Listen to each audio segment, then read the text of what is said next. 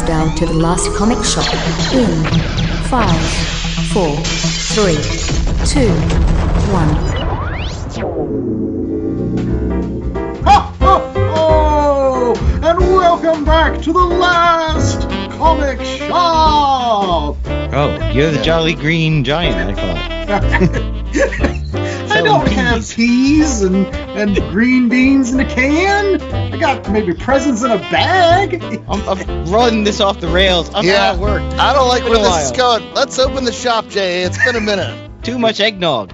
That's, that is true, especially your homemade stuff.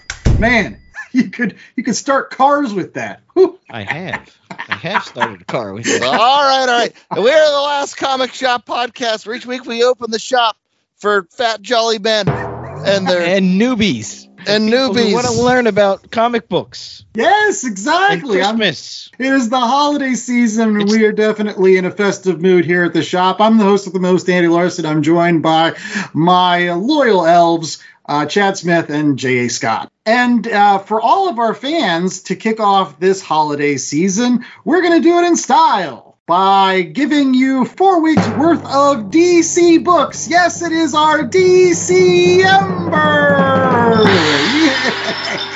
Yay! Yay! Yay! Hey, hey, do you want those numbers at the end of this month when you do your year-end recap show? Like, do you want them to actually add up that, like, D C didn't get shafted for, like, the third straight year in a row? That's true. Oh, I, I better start on those numbers. That data's not going to calculate itself. I thought you were going to use generative A I to do it this year. Oh, my goodness. Chad G B T. Yes. Everybody can have a fat, jolly man making asinine comments. Just load up your Chad G B T. It's not a large language model. It's just a large model. All right. So just kick off uh, DCember this uh, this week, we're going to be doing a book that, again, a couple months ago, like got some huge numbers out there on Amazon after one James Gunn tweeted it and said, yeah, this is an awesome book and you should check it out. That is Wonder Woman Historia the Amazons. Uh, which won a variety of Eisners, and we will get to that book in just a moment. But maybe you're sitting around roasting some chestnuts, drinking some of that eggnog that is slightly flammable. Whatever you're doing here to get ready for the holiday season, we're going to help with that by providing you some holiday quiz questions. Yes, it is the final time this year that one J A. Scott can defeat one Chad Smith. You mean Chad G B T. One final time that I can lose to Chad in the year of Chad. That's right. That's true. He is a quiz machine. Uh, as those folks that have been listening to The Last Comic Shop know for quite some time, Chad has won almost every single quiz type game we have had on The Last Comic Shop over the last three years. And J A has put up a good fight. Like, I think last one we did was at Halloween, and Chad only got five questions right, and J A only got four. Way to sell it. We are yeah, excellent yeah. at this. Case. We That's are going right. to get into these holiday questions, so hopefully, you know, you'll play along at home, and, you know, these will be great questions that maybe you can ask your friends and family while you're exchanging terrible gifts in, in a couple weeks. J A, given that you've lost every single round of these quizzes, what would you like to do? Would you like to go first or second, sir? I'm going to go first. So again, in ten questions for both of you. Without further ado, question number one. The real Saint Nicholas was born in what modern-day country? Turkey, Germany, Iraq, or Israel? I'm going to go Germany. That is incorrect. The correct answer is Turkey. Seems Turkish to me. It is believed the real Saint Nicholas was born. Oh, wait a minute. Around... It's believed. It's believed. So that, that's... Any case, around two hundred eighty A D in Patera near Murtha in the modern-day Turkey. According to the legend, his extraordinary kindness led him to give away all his inherited wealth as he traveled the countryside, helping the sick and poverty-stricken. How could he not be Turkish? He's a delight. Modern day Turkey. Is Turkey anywhere near Germany? It is. No, it no. Borders Germany. All right. Question number two. Rudolph the Red-Nosed Reindeer was created as a promotion for what department store? Nordstrom's, JCPenney's, Macy's, or Montgomery Ward? I'm going to go Macy's. That is incorrect. The correct answer was Montgomery Ward. Right, Chad. How did you know that? We used to have one in the, the local area here. So a little claim to fame there. Montgomery Ward hired writer Robert L. May in nineteen thirty-nine to write a Christmas story that could be given away to holiday shoppers. May's brother-in-law, songwriter Johnny Marks, liked the story and decided to write a song to go with it. The resulting Rudolph the Red-Nosed Reindeer eventually became a classic when it was recorded in nineteen forty-nine by Gene Autry. So I, I just looked it up. Turkey does not border Germany. But I bet Rudolph was German. Yeah, there there you go. There you go. Okay. Uh, question number three. What song does Lucy ask Schroeder to play on his piano in A Charlie Brown Christmas? Would that be Silent Night, Jingle Bells, Frosty the Snowman, or Joy to the World? I'm going to go Joy to the World, but I don't know, because I'm not a Charlie Brown man. And I'm getting this run wrong, too. I can see Chad. Chad's shaking his head. It's Jingle Bells and Stuff. That's right. And Ho, Ho, Ho and Pretty Little Girls. Jingle Bells is the correct answer. So, yeah, you are zero for three. Going yeah. into question number four. In the twelve days of Christmas, how many drummers are drumming? Oh, uh, wait. This isn't a trick question. You just have to figure out the day. I'll give you that as a hint. You just have to figure out what day it was. Okay. Uh, well, first was Partridge in a Pear Tree, two Lords Leaping, three something, five Golden Rings, six Four. drummers drumming. That is incorrect. incorrect. It is twelve drummers twelve drumming. drumming. Oh. oh. Lords a leaping and right. yeah. eggs a laying and yes, uh, I think six is six geese a laying. A laying. Uh, That's right. Here. Those damn lazy geese gotcha. Yeah. Question number five. Eggnog was first consumed in what U S city? Would that be Provincetown, Massachusetts, Boston, Massachusetts, Jamestown, Virginia, or New York, New York? I got to go the Big Apple, New York, New York. That is incorrect. It's Provincetown. It is uh, not in guess Provincetown. Jamestown. That's why they're not there anymore. That is Jamestown, Virginia. According to historical accounts made by John Smith, the first eggnog was made in the United States, was consumed in sixteen oh seven at the Jamestown settlement. Question number six. Which English monarch established the Christmas tree tradition in Great Britain? Would that be Henry the eighth, George the second, Elizabeth the first, or Queen Victoria?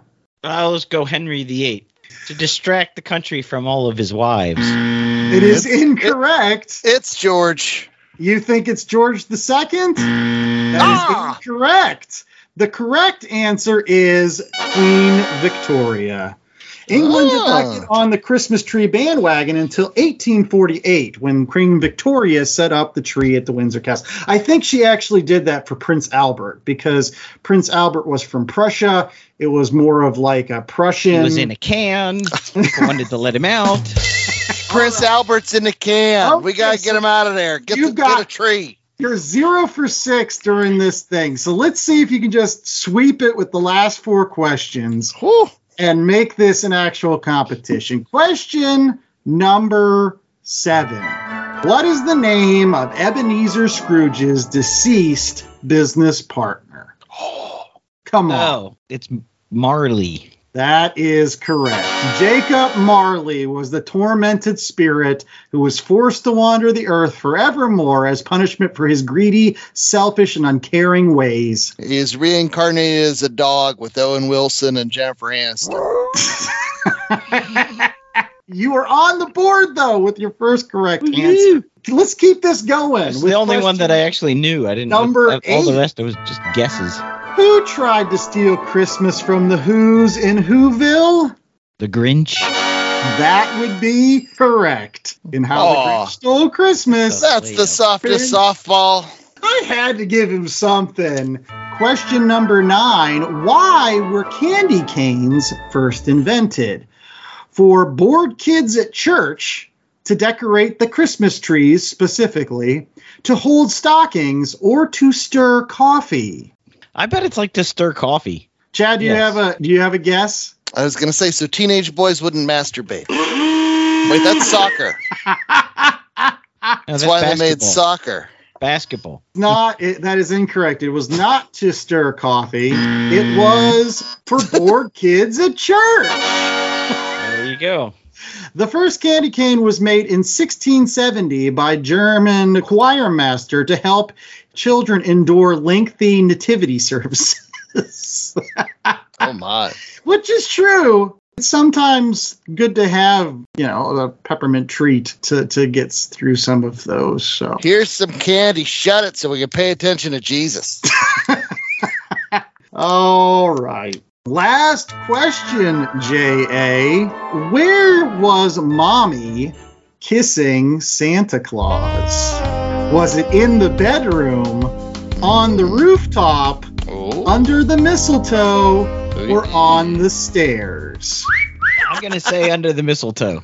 That is correct. I saw Mommy kissing Santa Claus under the mistletoe last night. Was that, that originally Jackson five, or was there somebody before that? Oh, no. I think that started in somewhere in the nineteen forties or fifties. Yeah, nineteen fifty-two. You, you, there you go. By the British songwriter Tommy Connor. Uh, regardless, you got three out of ten right. So unless Chad just dumps a bunch of coal in his stocking. I... We'll see. No promises. My Pittsburghese has come out today, and I don't know if that's good at trivia.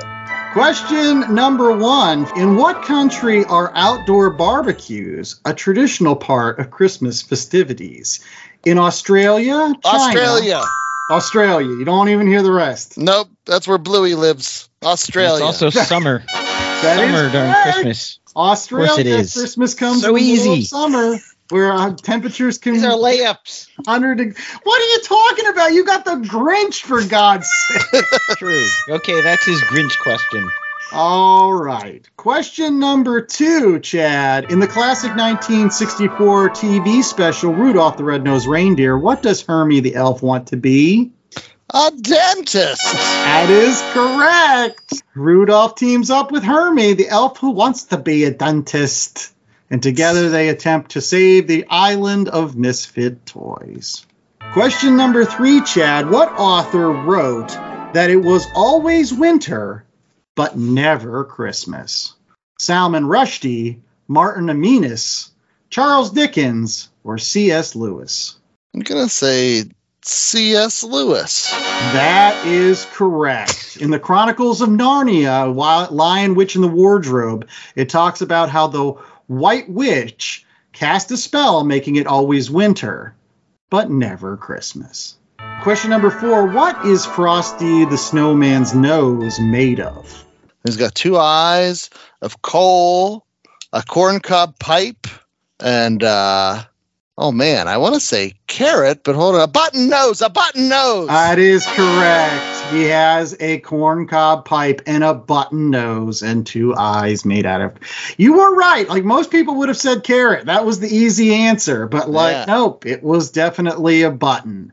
All right, so, hold on. Wait. We have how many questions left? Six. All right, my answers are C, B, A. B, Notice some of these are multiple C. choice. Do you want to? Oh. Let's give them. Let's give all of our listeners one final question. You don't have to go through all ten, uh, but there might be people playing home at, at home. So let's give them one final question. All right, go ahead. The answer is C. Good King Wenceslas. What? What's a what? the from the from the song. King, Good King Wenceslas was the Duke of what country? Moravia, Slovakia, Bohemia, or Poland? C. So Bohemia is your is your answer. That is correct. The legend of good King Wenceslas is based on the life of the historical Saint Wenceslas, the Duke of Bohemia. His martyrdom and popularity uh, soon gave rise to a reputation for heroic goodness that resulted in him being elevated to sainthood, and then they made a pretty cool Christmas carol out of his name. So, I didn't even yeah. know Bohemia Good was King a place. Wenceslas looked out on the feast of Stephen when the snow lay round about, deep and crisp and even. Brightly shone the moon that night, though the frost was cruel, when a poor man came in sight, gathering winter fuel. Don't you know Jingle Bells? Jingle Bells and All things right. for pretty little girls. So, officially, for the year of Chad, Chad is still the Quiz Master. Now I want to know, is question six the answer B? Good luck to all of you that paid attention to all of these awesome quiz questions. We're hoping that you will ask some of them uh, to your family and friends here at the Christmas time season. In any case, we'll be right back with our present for all of you, which is our review of Wonder Woman Historia the Amazons. Stay tuned. Hi, it's Carlo Kalentuan, Last Comic Shop podcast listener and comic book tragic here in the Philippines. Mabuhay! When I'm in the U S, I'm always on the lookout for a good deal on boards, bags, boxes, and all other manner of comic book-related supplies. And that's why I love to go to b c w supplies dot com and use the promo code L C S P O D to get ten percent off of all my orders. Not only do I get a discount on everything I buy at B C W, but I'm able to support the podcast when I use L C S P O D at checkout. So if you're in need of comic book supplies, head over to b c w supplies dot com and use the promo code L C S P O D. Oh, and guys, I'm still waiting for that Tressie review. Come on, when is it? Do you like comic books? Do you like comic book movies and T V shows? How about movie and T V reviews? If I just described you, good news! You can get all of the movie and T V reviews you're looking for with a good dose of witty banter and fun thrown into the mix by checking out Paperweight Entertainment. Join Derek and Ian every Friday for T V reviews on the Paperweight Entertainment podcast, and join Ian and Colonel Bob every Wednesday for the Silver Screen Scoundrel movie reviews. Find out more information about both shows at paperweight entertainment dot com. All right, we're back with more of The Last Comic Shop, and it is now time for our Read Pile Review. Yes, the time of every single show where we don't give you a lump of coal, we give you a comic book review because we're kind and generous. And we don't put on red suits with white trim to do so. We just put on our Last Comic Shop podcast t-shirts, which you can get over at w w w dot last comic shop podcast dot com. Makes great Christmas gifts. Regardless, we're doing a book that made quite s- some noise a couple months ago because, again, James Gunn came out, said, oh, everybody should pick this up, and everybody did. It became a bestseller overnight, uh, just like a Travis Kelce jersey. Again, that is the true test of whether you are a social influencer or not. Is if you like say, hey, go pick up this book, and like it becomes a Amazon bestseller. It also helps that he's the guy making all the, the upcoming D C movies. That is true. And I'm in charge of that. So yeah, he was. Wasn't there some some talk that this might be used as potentially the script or the idea for the next Wonder Woman movie? Hence, everyone rushing out to uh, Amazon for their Amazonian Historia. There you go. Uh, but who worked on this project, J A? Okay, so this was a three-issue D C Black Label, which was written by Kelly Sue DeConnick, and each issue had a different primary artist. Phil Jimenez on the first issue. That's the issue that actually won an Eisner, both for Phil Jimenez for pencil and ink, and also best single issue. The second issue was by Gene Ha, the third issue by Nicola Scott. We had various colorists, Hi-Fi, Arif Prieto, Romulo Fajardo Junior, Wesley Wong, and Annette Kwok. Clayton Cowles provided the letters for the entire run. And then you had some collection cover artists. Phil Jimenez did the main cover that everyone sees, which is of Wonder Woman, sort of turning her head in profile and uh, looking very regal. Yeah, with yes. the peacock uh, drapery. Peacock, I don't know what that's sort of uh, like peacock feather boa, and and it looks like she's holding a lion's head though that's hard to see because it's cut off. Maybe it's an owl. I don't know. Something with plumage or fur. Now, but I, I, I fell in love with this book immediately just based on that cover. In any case, what's the old ten cent synopsis there, old Shadow? Okay, so each of the books was the an individualized story unto itself. They were spaced out, I want to say, about like six months apart whenever they came out, so they took their time with this one. But uh, I'm normally not so great at these ten cent synopsises, but this one tells me at the beginning of book three, in book one, six goddesses gave the Amazons our lives, our power, and our purpose. Hera abstained for reasons of her own. In book two, Artemis gave the Amazons our freedom, our sisters, and the burden that comes with truth.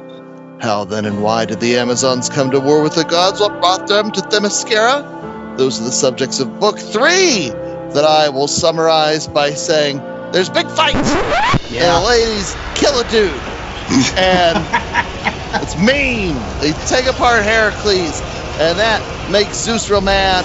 And then he's like, ah, you did this, you killed my son. And, so, and, then, uh, and then Hippolyta's like, ah, which one? You got to be more specific. You killed a lot of them.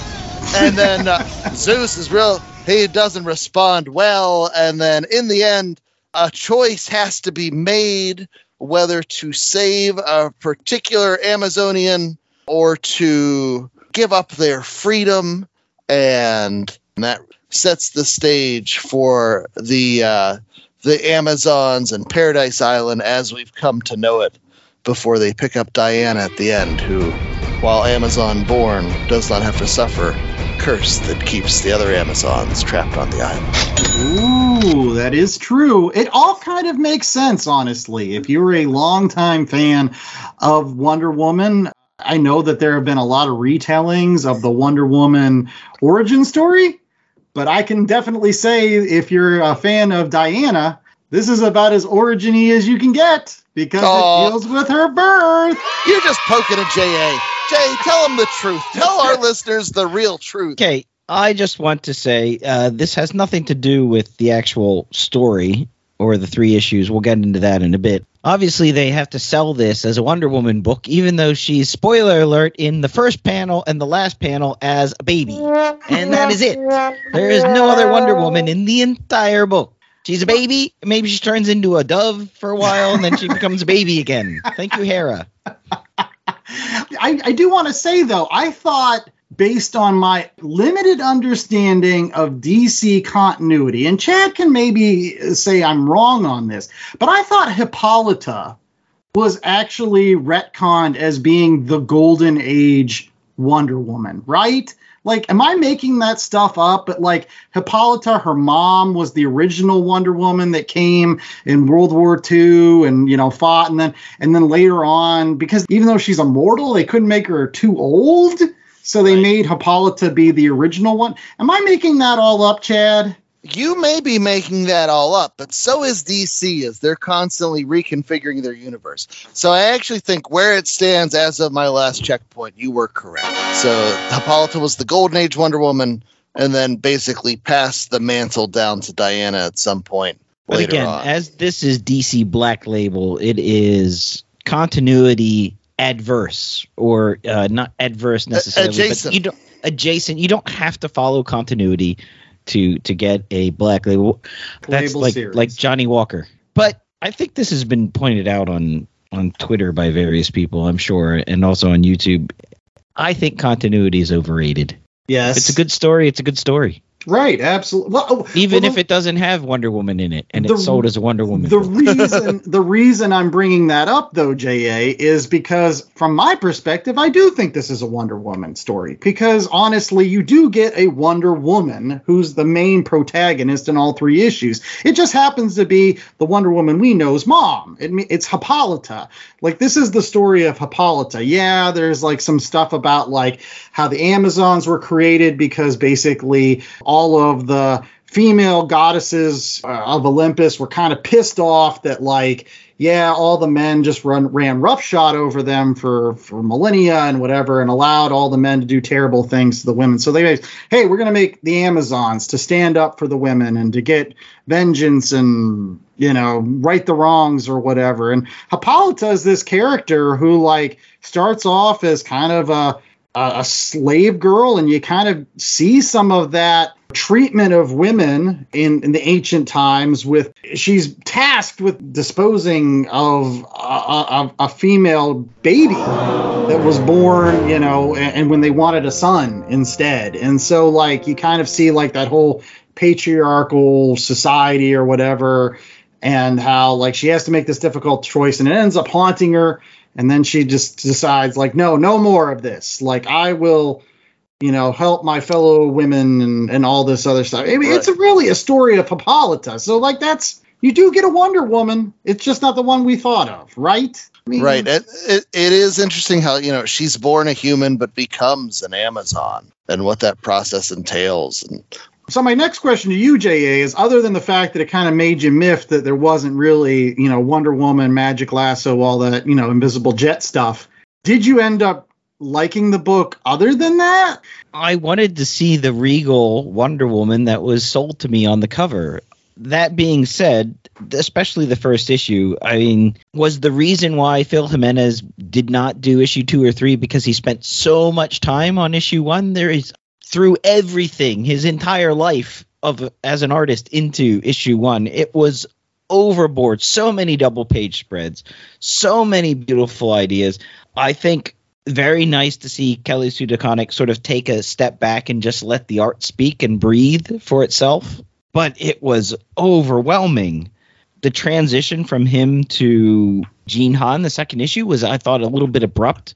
I had gotten used to Phil Jimenez's sort of painterly style, and Gene is a little bit more standard comic, but he also had some really incredible background images where Demeter was going around the forest and was appearing in the trees as, like, this is a branch and this is a branch, and they come together to make a face. So oh, she's yeah. there, but not there. I really like that. I, yeah, I like the story. I really wanted to see that regal, ancient Diana, and I didn't get it. It disappointed me. Did it disappoint you, Chad? Well, so I, I do want to start off by saying one of the things that I was very excited about is the fact that the this, along with a lot of other Black Label books, they are sold in that slightly larger format. And when we decided this is the book we were going to read, I went looking, and I was like, oh, at my local comic shop, I could find issues one and two, but not issue three. So it's like, all right, I, I guess I'll shell out for the the collected edition, which fortunately was still the same size. Uh, so you do get those enlarged pages. You know, you get the, the premium version of comic books with these Black Label productions. And just from that standpoint, it's a very impressive package. And then when I started into this, oh my goodness, the first like five or ten pages of the Phil Jimenez art. Now, now keep in mind, I'm familiar with Phil Jimenez th- twenty-five, thirty years now. Like, he was always the the Diet Doctor Pepper to the George Perez's Doctor Pepper. It, you know, tastes just like the real thing. Where, like, he was from that George Perez school of the hyper detail. They, they put him on all the team books. He would show up on Titans from time to time. So I, I was familiar with Phil Jimenez, the comic artist, but this was so overwhelming. And he still has all the detail and more that he had back in the, the George Perez light days, which I, I, I don't want that to be taken as an insult. George Perez is a master of the craft, and to be like George Perez is a, a compliment in the highest degree. But you just look at some of these images, and I'm looking at the double page spread of the, where they introduce the six main gods or goddesses at the beginning. And, like, you could stare at these pages for hours, and just, there's so much color. There's so much detail, you know, whether it's the stars and Aphrodite's hair, points, the spikes and Hecate, like how, the, you know, things are coming out of Zeus's head, and, like, their faces everywhere. And there's so much detail in all these pictures. And I, I'll be a thousand percent honest. I, I made it about ten pages in. And uh, I'm like, Phil, I ain't got time for this shit. I Uh, you, you hate to, to drag a guy for doing so well, but there was so much detail here that, like, I was just intimidated. It took me, you know, a couple of days of letting this sit here before I was able to go back and be like, oh, I, I got to get this done before the show. Uh, and, and just basically force myself to, to power through. But, like, the stuff that he does, there are scenes where they're talking about the degradations that women have suffered. And so he puts them on clay pots. So if the, the premise of this book is this is the his, the history of these, uh, you know, Amazonians, these ancient Greek gods and goddesses. So he sets it in the way that you would discover myths uh, and the mythology of Greek gods and goddesses. You should see, like, the, the, the clay pots that he makes. There's There's got to be, like, four or five hundred pots on this one double-page yeah. spread. The, the page before where he's laying it out, and there's, what, one, two, three, four, it's like five, six, seven. It's like ten, ten different crimes against women, you know, the right. And they're all patriarchy. That hieroglyphic style. Yeah, yeah. And then, but then you go to the next page, and it's this hall, and it's just pots everywhere, just sort of reinforcing the story of the Amazons is was told by men. So this is a retelling of the Amazon story by the women. So it's, it's very much in, you know, in keeping with sort of what Kelly Sue DeConnick writes about. It's very much a feminist perspective on the Amazon myth. That and the fact that it's also a lot of times history is written by the winners. Even at the end of this book, you know, not to give too much away, but like the Amazons end up imprisoned on Themyscira. That I mean, everybody that reads D C knows that's where Wonder Woman came from, and they don't leave that island. They have to get there somehow. So like the story and kind of the tragic nature of eventually they have to get there, and why are they there and why they can't leave. It is heartbreaking. Now, I, I do want to jump in real quick and just simply say um, one of the most interesting things that I found about this book was how layered the mythology was. Like, oh, everything is layered in this book. I, it, but to one point that I saw was like, if you read the the after notes, you you can see the original pitch that Kelly Sue DeConnick made for this Black Label series, and I believe that despite this being like three, you know, I think they're double sized books. It was supposed to be like a nine to twelve issue story, and, and it honestly, still might be. Well, what I'm saying is the the thing that really struck me and I had to take a step back from was just how layered they made these tribes of Amazons. Like, right, each goddess made their own tribe of Amazons. And among those, they name like, I don't know, five or six members by name with all different costumes and all different personalities. And you only get to meet like a handful as the story progresses, because really it's still Hippolyta's story. Like, she's really front and center, and everything kind of revolves around her. So these other Amazonian characters are just kind of in the background, you know, being like kind of like the superheroes to her, Jimmy Olsen or whatever. I, I don't know how else to explain. Jimmy Olsen. What I'm trying to say was she's the audience in. You're supposed to feel through her. And so, like, you've got these other godly characters behind, but it was intimidating just how much world building was there, and we only got to see, like, a small sliver of it. There's so much here, and, and one of the comments, and I can't remember if I saw this online or if it was in some of the back matter, but they talk about the, the Jimenez and, and, and the colors that the colorists are bringing to the table. Beautiful gold and, and uh, these peacock colors uh, interspersed throughout, but then inside those, there's they're taking the, the digital effects and adding another layer of color inside.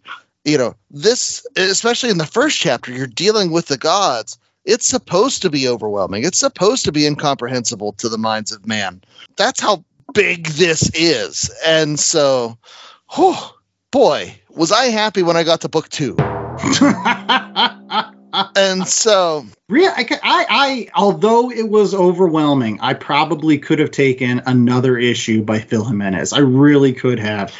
I hate to say it, but it became like, this is just another comic. Oh, see, point. but that's, but that's the thing. Like, and don't get me wrong, like, Gene Ha, an expert artist in his own right, takes the pedal off the gas, but the art is still beautiful. Gene Ha is also incorporating so many different layers and levels to his work. And like Jay brought up earlier, there the the faces, you know, are hidden in the trees. You see the horse nibbling a berry off of Artemis's, uh, you know, headdress. Everything you would want in a mythological retelling is here. Did it sometimes because of all the, the, the Greek names and the Greek mythology to keep track of? I felt like it was a little bit academic in nature on top of all of the beauty. Absolutely. And like I said, it, as an experience, this book was overwhelming. This is not light Sunday fare. This is a full meal and then some you have to dig into. And then we get to the third issue, the Nicola Scott issue. And that one is also like, it's fine comic bookery. It's, you know, all the characters are bright and vibrant. The the battle scenes are brutal. When you get to those tough decisions, those are terrible. You see the cost of war. All the emotion is there. All the, you know, all the monsters, all the, like, there's just, oh. Yeah, I think we could talk about this particular book for quite some time, but we have to get to our commercial break. And uh, so we'll be right back with more of The Last Comic Shop with our rating of Wonder Woman Historia the Amazons, plus recommendations, maybe some possible Christmas gifts for those comic book fans in your life. Stay tuned.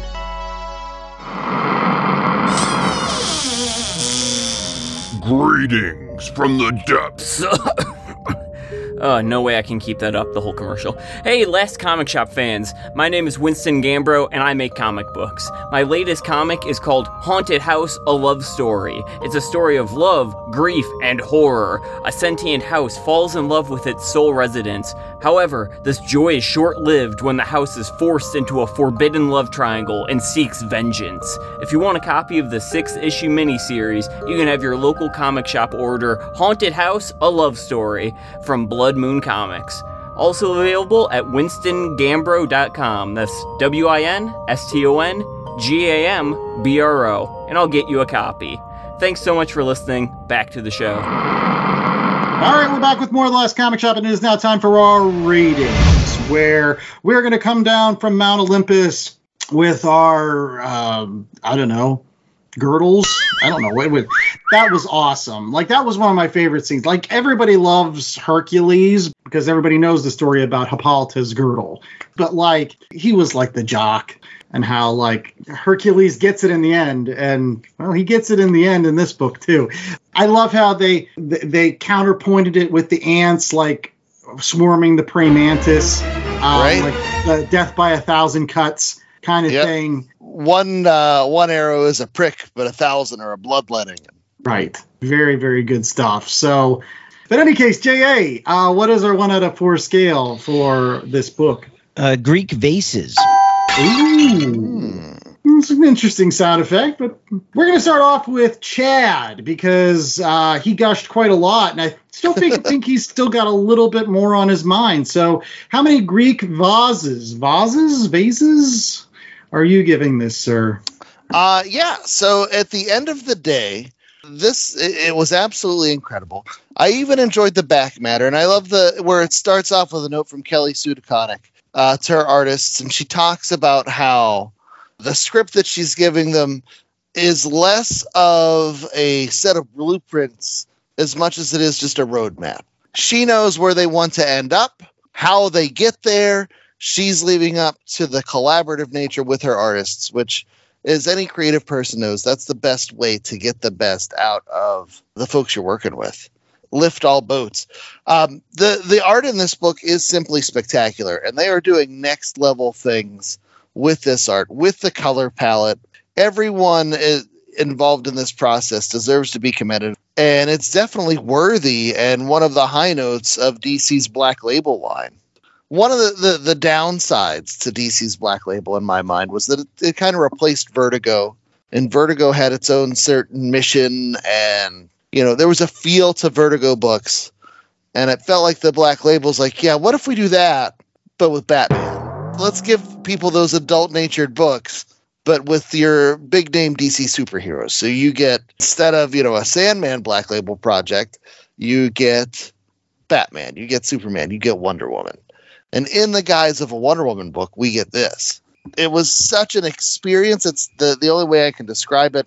It wasn't always enjoyable because there was so much going on. But uh, I, I keep going back to the replay value. I can see myself flipping through this you know, just for the pictures and showing it off to friends. And I can see myself going back in another four months, five months and reading it again to see what else I take out of it. And so, yeah, it's, it's a four, it's a four vases and an extra little bottle of crazy glue in case you knock one over. Well, all right. Well, uh, I'll go next, and I'm going to agree with that sentiment. I mean, it, it is a four vases um, with maybe two or three bottles of crazy glue because, again, it's it, the the thing is, I have gone on record by saying that, like, at times I found it very difficult to wrap my head around Wonder Woman as a character, right? Like, she's gone through so many retellings of her origin. She's like this Greek god, but she dresses up in like star-spangled tights or whatever. Uh, she flies an invisible plane. She's got a kangaroo. At one point, she was a karate master. Like, all of this stuff was within that. And I get it that, like, Superman and Batman and a lot of the other D C characters have similar crazy stuff in their previous continuity, right? You could go back and you've got Zarinar with the Batman, and you've got, I don't know, pick your zany Superman story. Right. Long story short, I feel like Wonder Woman still had more of that. And, and maybe it's been a long time since they've they've started to really turn her around and actually really reinforce what Wonder Woman is and give her a backstory that really makes sense. I feel like this is probably one of the best. Now, going forward, if anybody's not read Wonder Woman, I'll say start with this, because this will give you all the backstory about what you need to know about Wonder Woman before Wonder Woman even shows up on the page. So I think it's extremely important for all new comic book readers. And the fact that, like, James Gunn is thinking about making this as the new origin story for Wonder Woman, I think that's a great idea. The fact that he went out there and tweeted about it so that everybody was picking it up, that's an awesome idea. I think that more people should do that. I don't know why, like, Chris Evans hasn't been like, hey, everybody should pick up Winter Soldier and, you know, Omnibus so that it went up to the top of the charts. But good for James Gunn that he did it. And so, yeah, I think this is a beautiful book. It's wonderful to look at. It's in depth, like Chad says, with a lot of layers, so you can reread it a bunch of times. And um, it's now, for me, probably the definitive origin story of Wonder Woman. I think you should start here and then get whatever other Wonder Woman kangaroo book you want. J A. I guess it's really good that Wonder Woman comes from Greek mythology and not, like, from Queens, because I don't think you could do a D C Black Label book on Aunt May and Uncle Ben. Oh, because they tried that at Marvel one time. It was trouble. Literally. I think the fact that it you have these Greek myths to play with and to to have the ability to take a, a principled stand on it and, and have a look at it through feminist eyes makes it interesting. The fact that there's no Wonder Woman in it makes it not really a Wonder Woman origin story. It's the origin of, of the Amazons. Okay, yeah, she shows up at the very last page. Thank you, Hera. Um, the art is incredible. All three issues, they're different. Uh, the Phil Jimenez, I think, is the high watermark, and you can see why it won the Eisner for that. Kelly Sue DeConnick, I think, writes a really hard-hitting story, especially if you're reading it as a male like I am. Um, it, there's some hard pages to get through. At other times, she's very good at pulling back and allowing the artist room to breathe and, and allowing the art to just speak for itself without dialogue, and I think that worked really well. But again, I was sold on, with that regal Wonder Woman cover, and I didn't get her. So I can't give it four. I can't give it four vases. The, one of the vases broke, and I didn't have any super glue to glue it back together. So I've got to give it three point seven five. There's a little bit of a cracked vase there that uh, needs some super glue. Maybe Wonder Woman can show up and glue it back together because she's not in this book at all. Ah. I'm being a little bit flippant. It's a wonderful story. I would recommend it to anyone. Obviously, you have to put Wonder Woman on the cover because that's what sells. You're not going to sell Historia the Amazons with Hippolyta. Can I ask a question? If Kelly Sue DeConnick's plan of this turning into a nine-volume, oh yes, yes, I'm all on board. Pass. Then, it, then it's lining up several things that I really love. One, then you got the beginning of a three-part trilogy, not unlike Star Wars, though. Let's not talk about the third part.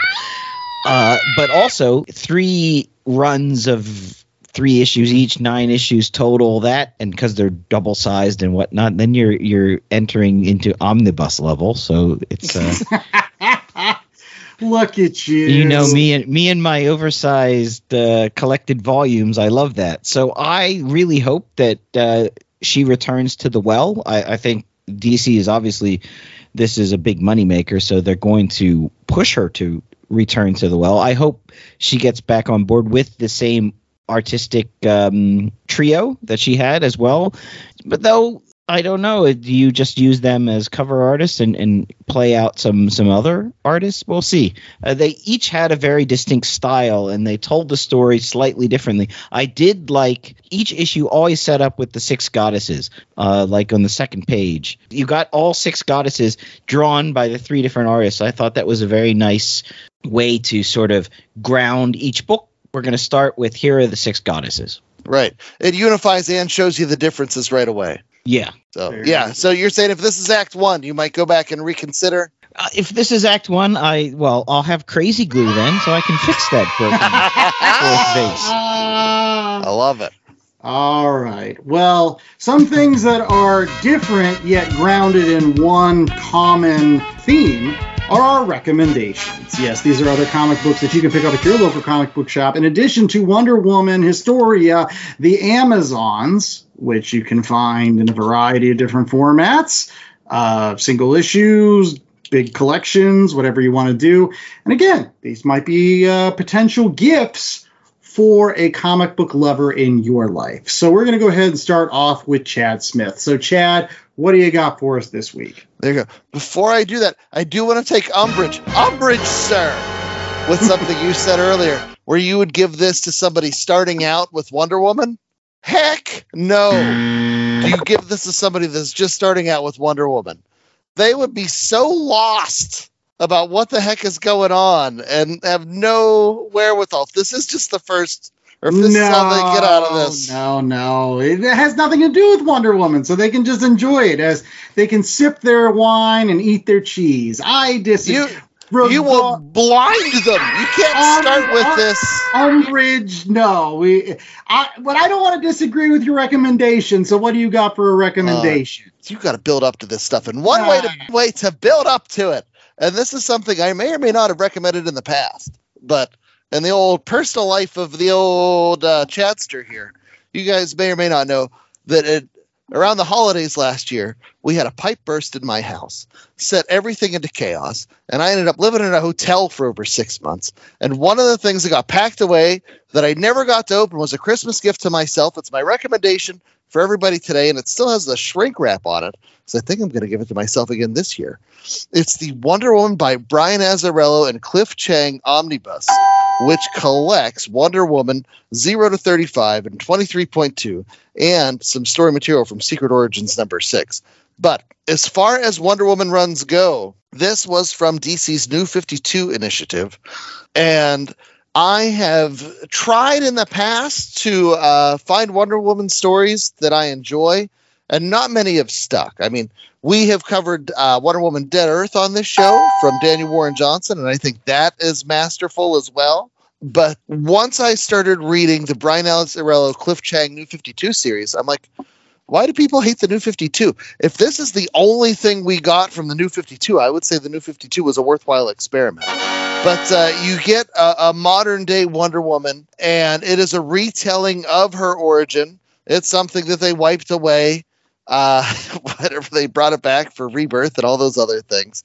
But um, they're, all the different Amazons show up, and you get your run-ins with Zeus, you get your run-ins with Ares, you get your run-ins as uh, Wonder Woman befriends, you know, a, a plucky young lady, and they travel. There's so much here, so much fun to be had.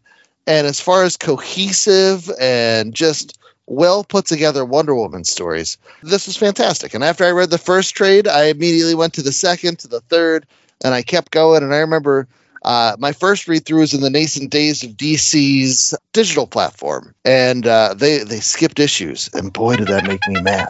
But eventually I got them all. And then I got this beautiful omnibus. And so that is what I'm recommending to you. So you can enjoy it if you haven't done so already.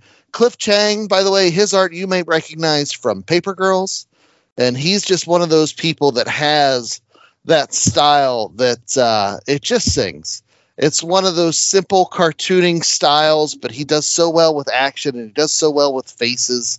And uh, it's just so good. If you can't find those trades on the cheap, then go for the omnibus. Get yourself something classy. It's one of the best things to come out of the New fifty-two. Yeah, and speaking of Cliff Chiang, we're going to be recovering an- another one of his books later on this month during our DCember. We're going to be covering his Catwoman Lonely City to wrap up our third season here at The Last Comic Shop, so stay tuned for that. My recommendation this week is also kind of a fantasy-related story that also deals with kind of older myths and, and things along those lines. And it's one of those books that I've loved for many, many years. And over this past summer, I had an opportunity to sit down and interview the creator. That's right. I got to interview P. Craig Russell, who did uh, a wonderful collection of books called The Fairy Tales of Oscar Wilde. And uh, again, similar to Grimm's fairy tales, these kind of take fantasy r- characters, you know, giants and fairies and star children and, and and tell kind of interesting, you know, morality lessons, you know, so they're really good for children of all ages and done in this wonderful, wonderful style that if you've ever read anything that P. Craig Russell has done, you can know for a fact that he does high fantasy and dreamlike wonderment very, very well. So I'm going to recommend Volume One, uh, which you can pick up at a lot of used bookstores. Like, go to a Half Price Books. I'm sure that if you, you can find a copy of it. Uh, it can, contains two stories. The first one being The Selfish Giant, which is basically a story about a giant who has a beautiful garden. And the children like to play in the garden, and he doesn't like them messing around with his garden, so he builds a giant wall. And after he builds the giant wall, winter comes to his garden, and all of the plants are covered in snow, and it lasts for as long as it takes for one lone child to break through the wall and come and play and melt that giant's heart. And then finally spring comes to the garden again. It's a wonderful little tale. You can tell that to your kids at bedtime. The second story is called The Star Child, which deals with a magnificently beautiful child that was found in the wilderness. And because he's so fair-looking and so unique, he ends up being very cruel to his fellow man. And he ends up being cursed with his looks being taken away, and he has to learn humility and decency. Uh, again, just wonderful fairy tale-esque stories that you can share with your family members. Done in a very wonderful style that won P. Craig Russell the Eisner.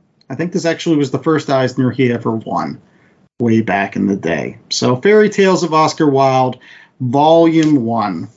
J A. Well, you're talking uh, sort of fairy tales and mythology and, and that sort of stuff.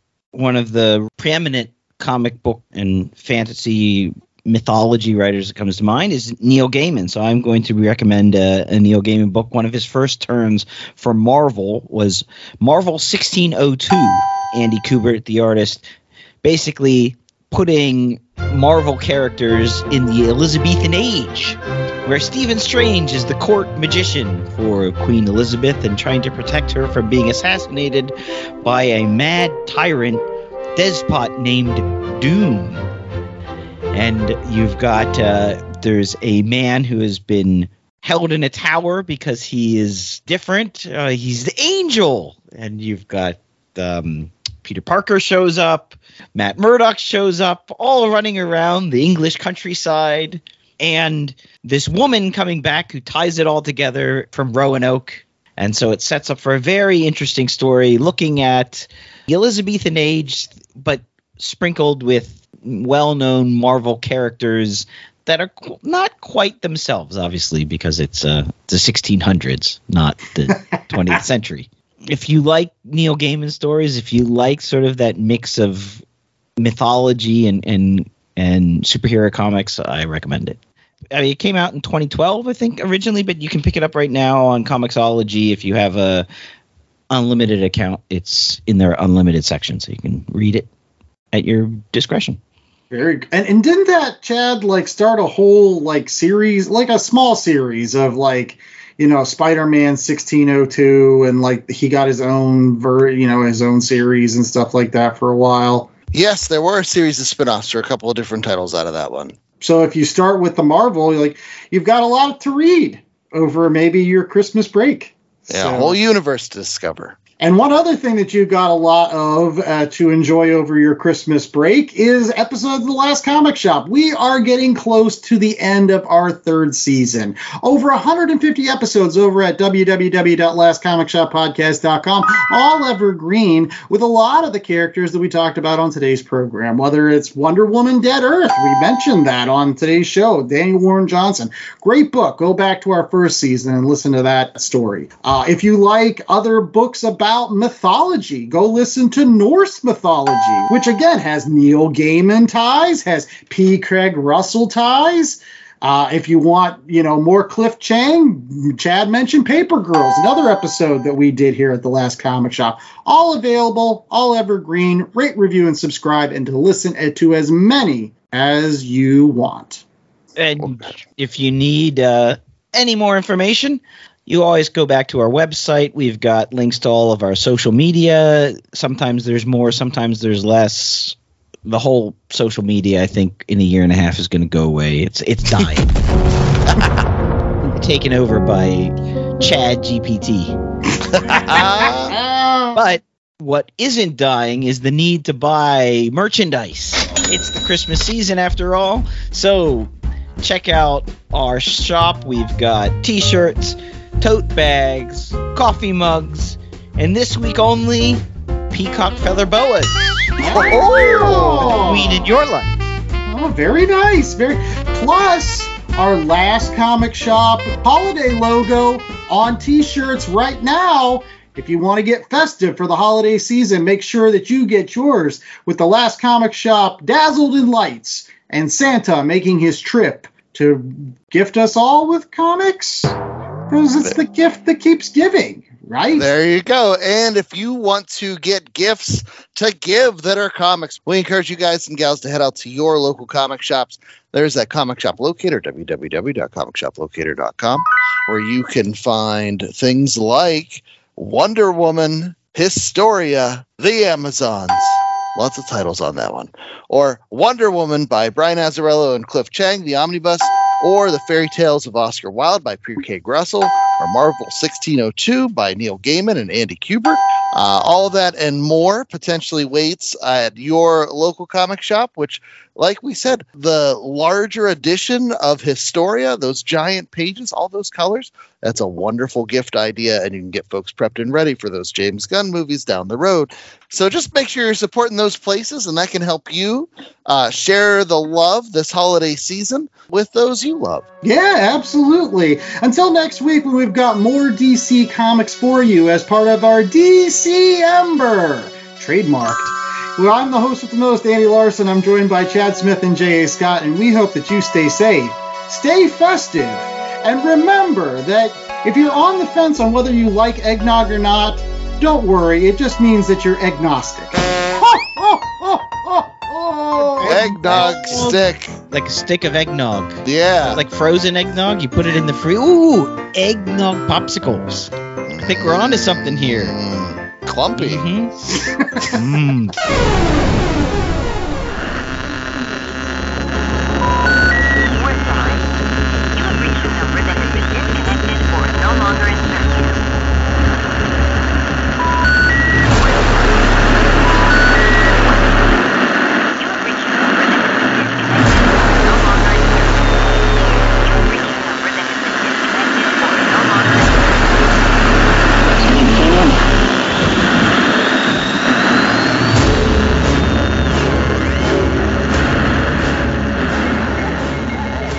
The Last Comic Shop was a two thousand twenty-three Black Andes production.